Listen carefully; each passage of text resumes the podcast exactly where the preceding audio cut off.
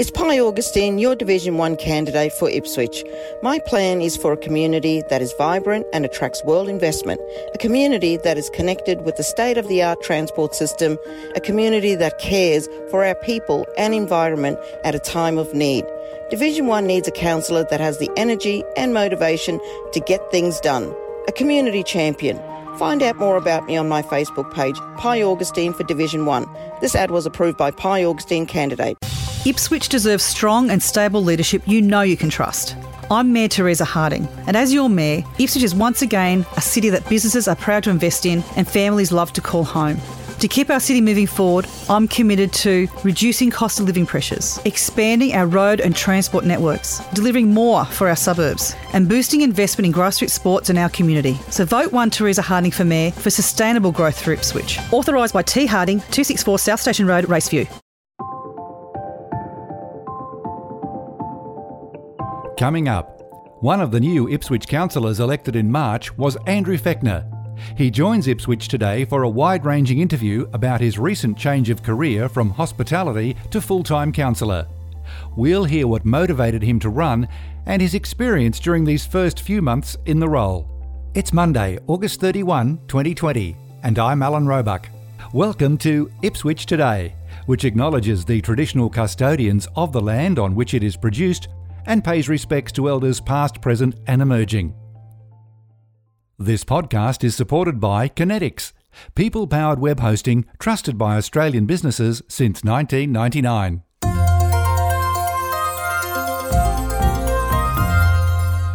In the 160 year history of Ipswich City Council, one of the youngest councillors ever elected is Andrew Fechner.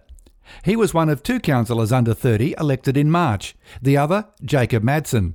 Ipswich today caught up with Councillor Fechner this week, just under five months since being elected, to go beyond the seven second media grab to uncover how much life has changed for this passionate resident and businessman. Andrew Fechner, thanks for speaking with Ipswich today.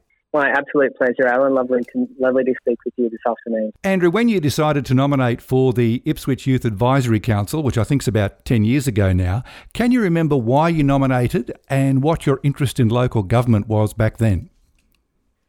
Well, the reason for, for my nomination to the Ipswich Youth Advisory Council really stems from a very inspired English teacher I had who um, who read a who read an advertisement in the local rag, and they thought, you know, this this might be up your alley. Uh, it took debating um, all throughout my schooling life from grade eight through twelve, so public speaking was something I was no stranger to. And the role itself was one where you had to be an ambassador for the city and really celebrate young people and bring the views of of young people of the time, um, you know, to, to, the forefront. And it was something that um, council was really inspired by. And um, and Sheila Ireland, uh, coincidentally, was was um, the head of uh, was chairing uh, the committee of youth and seniors. So I had a, a, lot to do with her back then. But um, outside the uh, the belief that my English teacher had in me, I, I really had no inclination and no idea what I was getting myself into until I was actually there. And while you're on the Youth Advisory uh, Council, what were some of the uh, goals or achievements?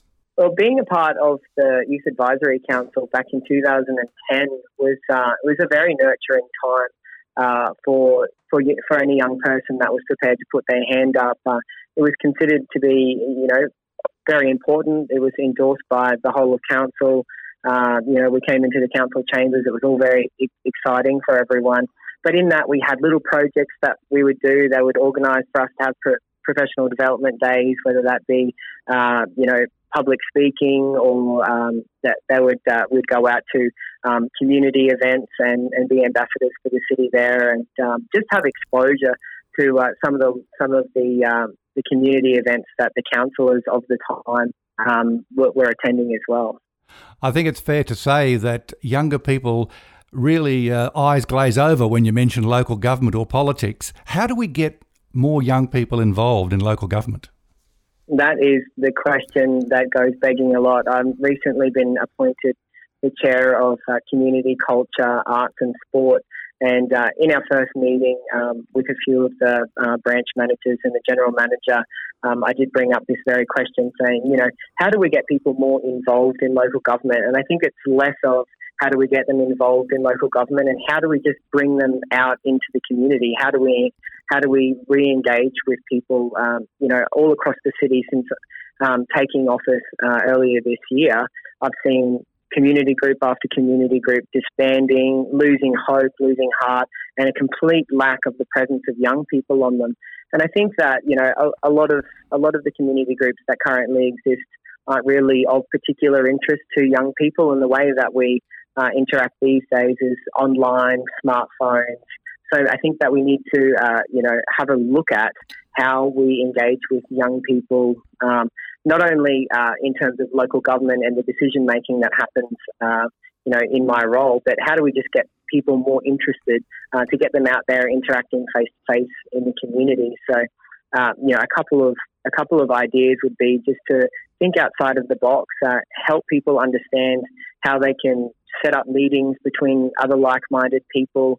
Uh, and and bring that out in, into the real world. Uh, you know, gone are the days of uh, you know people volunteering to you know, uh, you know put on a sausage sizzle and, and meet up and and share that camaraderie and giving back to the community. I think it's it needs to be more uh, focused on people's interests because people are quite reticent to uh, you know, drop something that they're not particularly interested in. Mm. Uh, so, how, how do we focus on very specific items of interest for people to get them out and get them engaging again? Is it, you know, e gaming? Is that something that you could bring people together uh, to talk about? It's about finding new ways of uh, of interacting with people, and it's definitely a question that I'll get to contemplate over the next three and a bit years um, in my role as well. We'll talk more about your committee shortly, but let's go back to the beginning of this year. You announced your intention to run later than most, February 28, I think the date was. Was That's this was this strategic on your part, or you just wanted to wait and see who else nominated? Uh, for me, it, it wasn't so much strategy. Uh, it was uh, I, I, was neither here nor there about um, actually pressing the red button to, to announce my candidacy. It's a very difficult thing. It, it's a very confronting thing to put your face out there and, and choose to do it.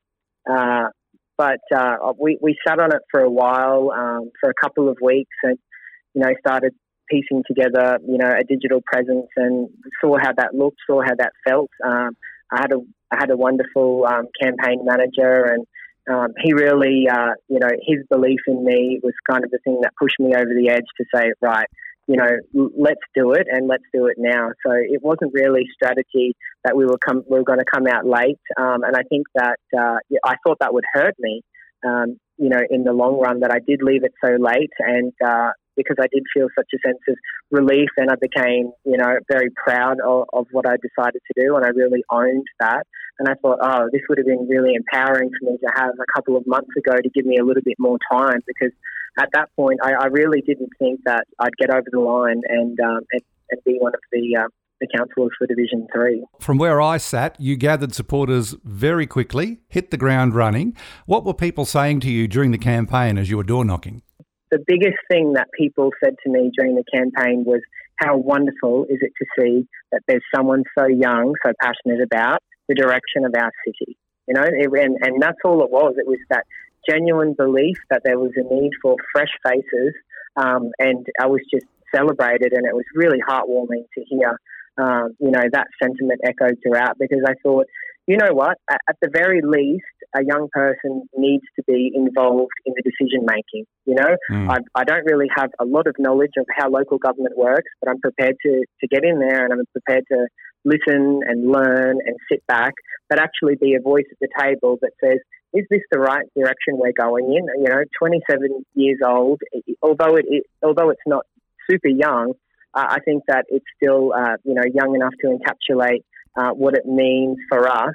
Uh, you know, any anyone under the age of 35, what we want our city to look like in 40 years, and how do we achieve that intergenerational equity? You know, economically speaking, environmentally speaking, you know, and, and just and just be there and listen and, and be able to, uh, you know, have that support behind me of people who say, you know, at least there's someone there. At least, you know, we've got a voice, a different perspective. For once, I'm, I'm an indie, so um, I think that the independence thing uh, was really important for people as well in, in those discussions. Mm. Young, not not not affiliated with any political party, um, but prepared to get in there and learn. And and I think uh, a big part of the belief and the support that I rallied obviously comes from uh, my my businesses uh, and my family businesses rather in the top of town in Ipswich.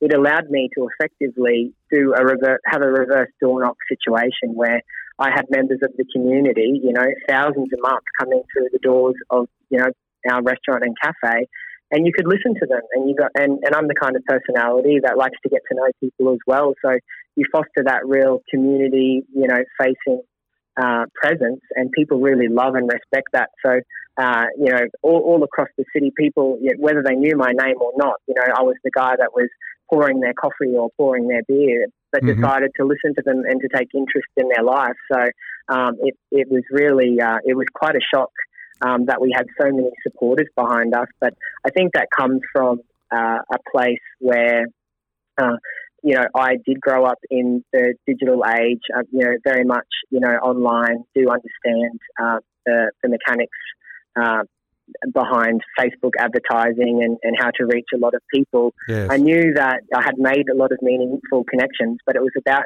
making sure that people could put a name to my face as well. And uh, we did that really effectively. Um, and once word got out there, um, yeah, I mean, my family have worked really, really hard to make sure that we, you know, have a successful restaurant. We're coming up five years this year, so that means a lot, and it's a long time to be around in business too particularly when there's not that many others uh, on the scene as well. So the spotlight's on you from the get go. How are you feeling about your decision to run now that's four and a half months in? Yeah, I, I feel overwhelmingly positive about it. Uh, it has its challenges and there's a steep learning curve for. But I'm not alone. You know, seven of the nine brand new to the job, including the mayor. So you know, we're we're all looking around, uh, you know, a little bit um, deer in the headlights at times wondering, you know, what the right thing to do is. But I think that the earnestness of this new council is something that people can look favourably upon because, you know, at every turn we are very concerned with how the public feel. You know, what's you know what what is the what is the true uh, opinion of those in, in our electorate and how do we best represent them.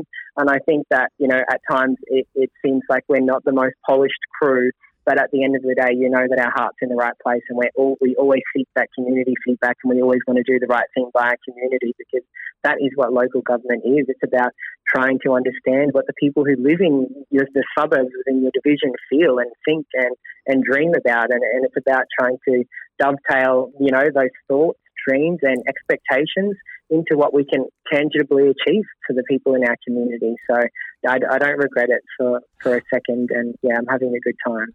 Andrew Fechner, without going through an extensive list, what, what are your top learnings so far since taking office?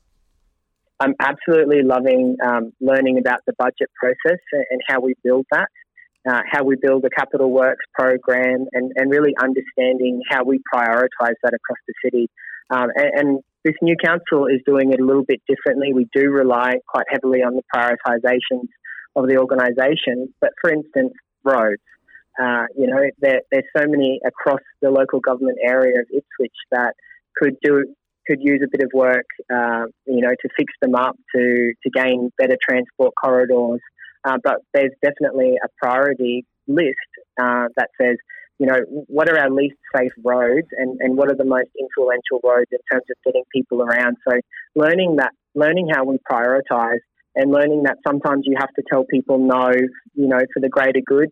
And that's both you know brilliant but but extremely difficult, and it's difficult to articulate to people um, you know who who come to you and they say, please, my road hasn't been looked at for years and years, and you have to say to them, you know, I'm sorry, that's not part of the prioritisation, but we can, you know, assess that again for you and, and see where it fits in, and, and try and get some of those answers out to the people.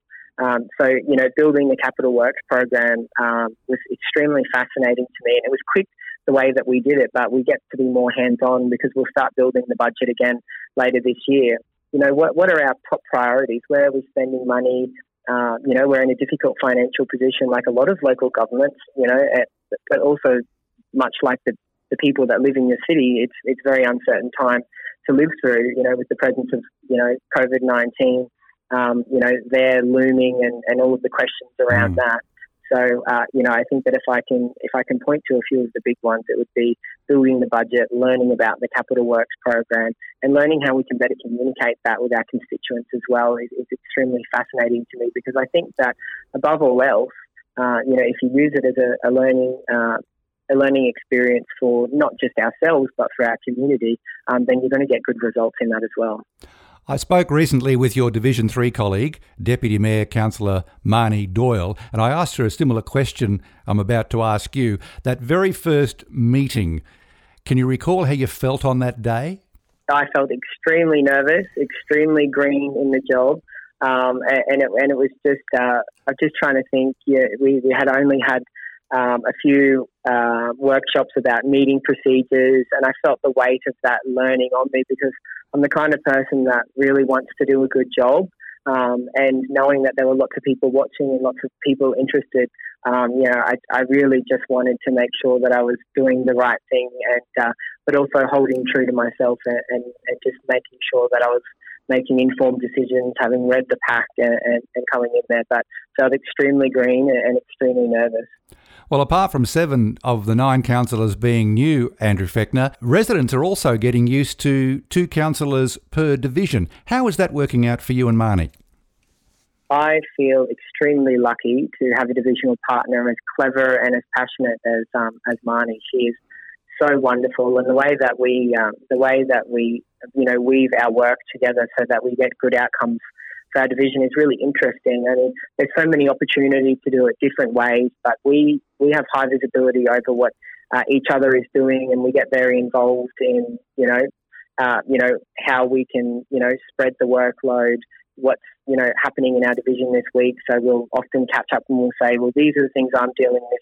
What are the things that you dealing with? So we can learn about them, but then divide and conquer, and you know, set up our constituent meetings so that we're using our time effectively. But there's no better role model for me than than Marnie in, in this whole council. She's a professional woman, uh, you know, a corporate law career of 25 years, and uh, yeah, it, it just just the amount of information and good educational experience as I get from being her divisional partner means that we just work together so well. As of this month, which is August, uh, you're the chair of the new committee, Community, Culture, Arts and Sport. You've already mentioned it. Uh, did you have much competition from other councillors for this particular chair role? Um, there was there were no there were no other councillors that contended for to, for this particular role as chair. Now, in this first meeting in August, there's been a lot of discussion about the opening of the new library in Nicholas Street.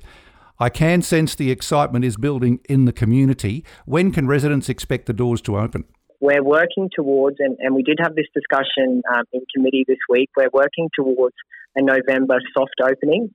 Um, and th- these are all ideas that might change over time uh, because a lot of uh, the conversation that was had between uh, the councillors has only recently um, has only recently taken place. But what we can expect um, if the if the COVID numbers stay down the way that they are, we can expect a transitional period in November and have a soft opening before Christmas.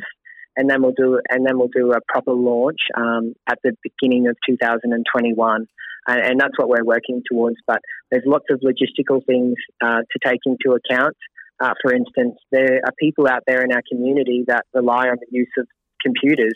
Uh, and if we have to close one library, if we have to close both of the libraries um, for that transitional period, how do people get access to the internet? How, how do they go about their day when we're taking that really essential part um, of, of their life away? But the, the general manager uh, of uh, of economic development, who who is the general manager that I have uh, lots of conversations with about these things. Ben Pole, um, you know, he's come up with the idea of just keeping people online by making sure they have access to the to the computers in the old library space, um, so that there is no downtime for those people, so that they've still got you know access to the essentials that you not might not be able to go and borrow a book or you know participate in um, any community meetings there, but uh, it should only be a three to four week changeover period.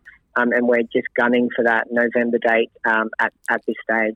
Well, that's good to hear about access to uh, the computers because there was talk the library was closing for two weeks in October, so that's been revised? yeah, that that they're current, we're currently in discussions now because we know that there is a community need uh, for us to to offer the bare essentials so people can get on with their life. We we can't expect them, you know, to get on a train or a bus and you know and and and go elsewhere to, to another you know library within mm. within Ipswich.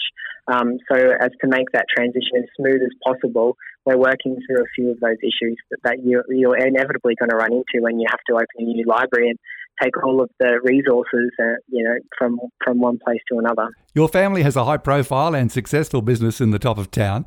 Have you had any significant issues dealing with potential conflicts, especially with the myriad of policies and legislation around dealing with conflicts of interest? Yeah, we have wonderful advisors uh, here at the Ipswich City Council. So uh, we we had about three or four workshops before the meeting. Uh, you know, you know, delving into the specifics of how you deal with you know conflicts of interest. Mine is material. I can I can stand to you know gain or, or lose uh, from from my business interest at, the top of town. Um, but it's the new approach to conflicts of interest is just to be open and honest about it. Anything that you can think of, just raise it. You know, you know, socialize the idea with your colleagues, with the professionals that know how to deal with this, um, and you can always and you can always manage it out. So um, I'm really well advised on that front, um, and I've just been very proactive and open about you know you know what I do in the community. A conflict of interest isn't a bad thing. It means that you've got interests and, and that you that you are out there in the community. So managing them um, has been really easy thanks to the support that I have here at council. Since becoming councillor Andrew Fechner, there has been one significant out of left field issue I can think of, and that is COVID. Are there any other surprises you've had to deal with in this four and a half months? COVID really has to take the cake for all of us because it changes what we do on the weekly. Uh, the scare two Thursdays ago um, really it it was a there was a real sense of panic in the community because it was the first time uh, you know that it was right there at our doorstep and you know all eyes on you know how is the state government dealing with this you know what what are we doing to to uh, to support our you know people? What are we doing um, to make sure that we have safe working environments? You know, to, to keep everything ticking. So I think that you know the way that life changes around COVID, there, there's there is no bigger issue that we face right now than just that. I mean, you know, you have to cancel some of your community meetings. You have to rethink, you know, what, what you're actually doing and, and make sure that you're always COVID safe and following the health directives. And finally, what do you hope to achieve in the next four years, and in particular, any areas you want to focus on? Over the next four years, um, I, I, think I just want to get a real sense of what it means to be um, a representative for your community. Um, there is there's a real sense uh, of responsibility that comes with this role, but it's trying to work out how you know I bring meaning to the role and, and what changes you know I'm looking to make. I'm very excited to be the chair of uh, community culture, arts, and sport, and I think that a lot of time that I spend, uh, you know, thinking about, uh, you know, how I improve the community, it's really going to be centered around how do we get people out and interacting and talking to each other. You know, what regionally significant event, events um, are we putting on to make sure that we maintain a, a real sense of, you know, community? Um, and how do we lift, you know, Ipswich and position them, uh, position ourselves to be the jewel of southeast Queensland that it is. Councillor Andrew Fechner, really appreciate your time today and thanks again for joining Ipswich today. My pleasure. Thanks so much, Alan.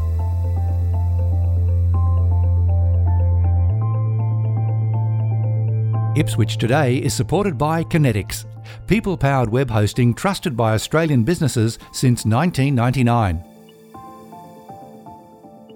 You can subscribe for free and share this podcast from your favourite app, including iHeartRadio, or play Ipswich Today from your smart speaker. Suggestions are welcome for future interviews and topics. Just go to the Ipswich Today website or Facebook page and leave a message. Music is supplied by Purple Planet Music. This is Alan Roebuck. Thanks for listening.